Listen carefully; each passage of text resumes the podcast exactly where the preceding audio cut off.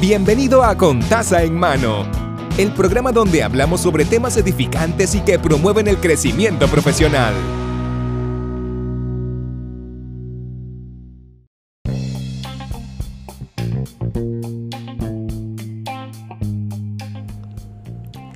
Si quieres desarrollar tu habilidad de dibujar o solo incrementar el conocimiento del mismo, Vasor Art Design estará ofreciendo clases de dibujo virtuales. La misma será profundo a la Fundación Lazos de Amor, que se encarga de llevar suministro y alimentos a través de todo Puerto Rico. Para más información, pueden encontrarla en Vasor Art Design Facebook.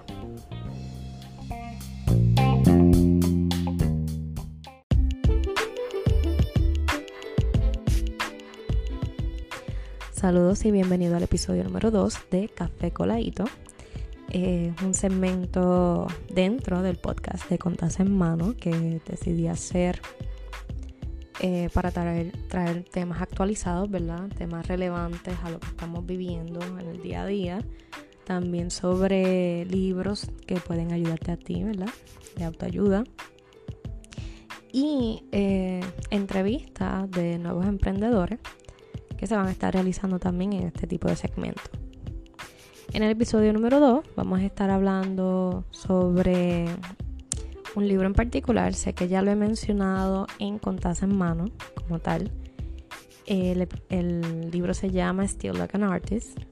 Y este libro en particular eh, tiene mucho que, que ofrecer, ¿verdad? Esto es más de creativos, personas creativas y me pareció interesante porque te da todas las herramientas o enfoque en lo que te debes, realmente te, define lo que debes enfocarte eh, cuando estás creando algún tipo de negocio o un libro o tus estrategias, tanto para bregar con crítica como para crear contenido. Y digo que es más para gente un poquito más creativa porque de por sí es un escritor hablando de, su sistema para poder crear. Y te lo divide en 10 pasos súper mega sencillo. Eh, no voy a hablar de todo, voy a hablar de por lo menos dos que me parecieron bastante interesantes. El primero es tu área de trabajo. Eh, la persona indica que él tiene dos áreas de trabajo, una análoga y otra tecnológica. Esos no son los términos correctos en el libro, pero básicamente se resume. Y en el área análoga es donde él hace todo a mano. Escribe todo el libro a mano o escribe parte de las ideas en puño y letra. También utiliza diferentes artículos de periódico para poder crear títulos o ir desarrollando ideas. Eh, tiene de todo en, ese escritorio en particular, se llama el escritorio análogo, donde tiene muchos lápices, polígrafos de colores. Ahí está como el scrapbook table, por poner algo.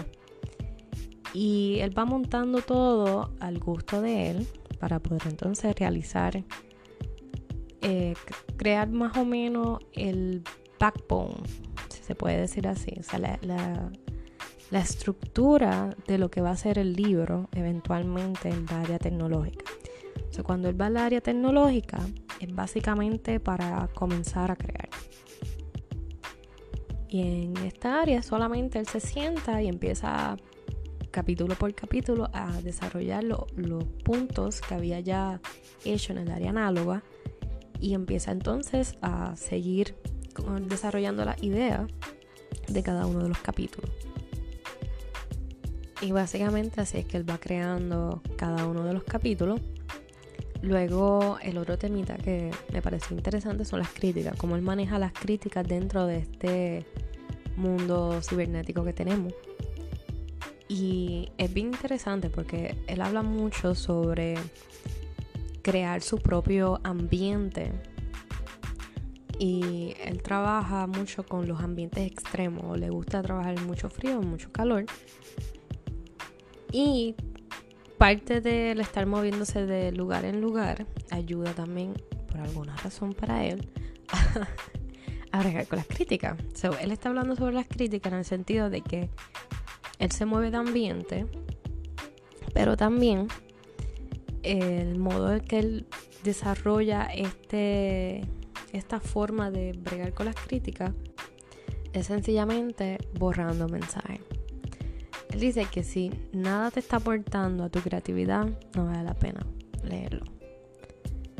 Que sí al principio las críticas van a doler, pero que es importante también guardar las críticas buenas.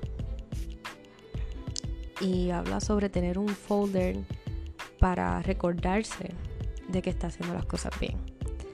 No es un folder para sentirte orgulloso, no es un archivo para sentirte orgulloso ni nada de eso, es sencillamente para leerlo cuando pienses que está que necesitas ese, ese apoyo de alguna manera extra. So que basically tener tus áreas de trabajo. Segundo, cambiar de ambiente, a lo mejor eso te puede ayudar. Y tercero, las críticas buenas se guardan, las malas se desechan. So, esas tres cosas son bien interesantes de parte de este autor. El autor se llama Austin Kleon. Y de verdad son bien interesantes sus ideas. Espero que si tienen un brequecito lo puedan leer. Es un libro corto, creo que como 120 páginas como mucho. Y vuelvo y repito, te ayuda a como mantener una organización, un tipo de organización para poder crear y poder encaminar. Así que nada, hasta aquí el episodio de Café Coladito número 2. Así que bendiciones.